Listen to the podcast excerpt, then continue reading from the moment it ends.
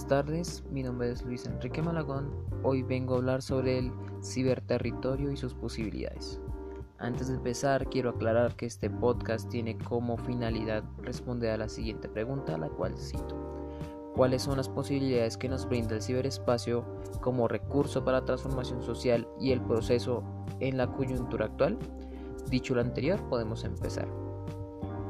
El Internet es una herramienta poderosa actualmente. Esto se debe a que nos ofrece la habilidad de obtener información ilimitada de los que nos rodean, a su vez que nos ofrece la opción de expresar lo que pensamos de una forma, por así llamarla, anónima. Ergo, nos protege ante, la, ante alguna amenaza a nuestra vida fuera de este medio.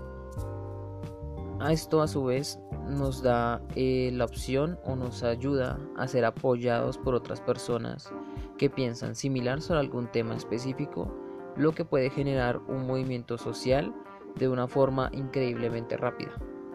Sin embargo, también es cierto que debo aclarar que en la actualidad esta nueva herramienta es poco explotada, ya que actualmente es usada como un método de espectáculo para hacerse visible ante todo el mundo y aunque piensen y expresen ante este medio su opinión o discordancia frente a la situación actual, son muy pocas personas que son capaces de, por decirlo así, de convertir su pensamiento en acciones y a su vez, muy pocas las que lo seguirán.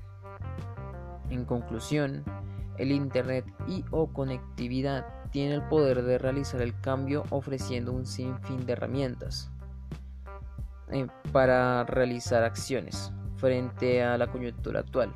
Sin embargo, son los mismos usuarios los que no, que la limitan a un medio casi neto, a una herramienta de espectáculo y hacernos eh, visibles.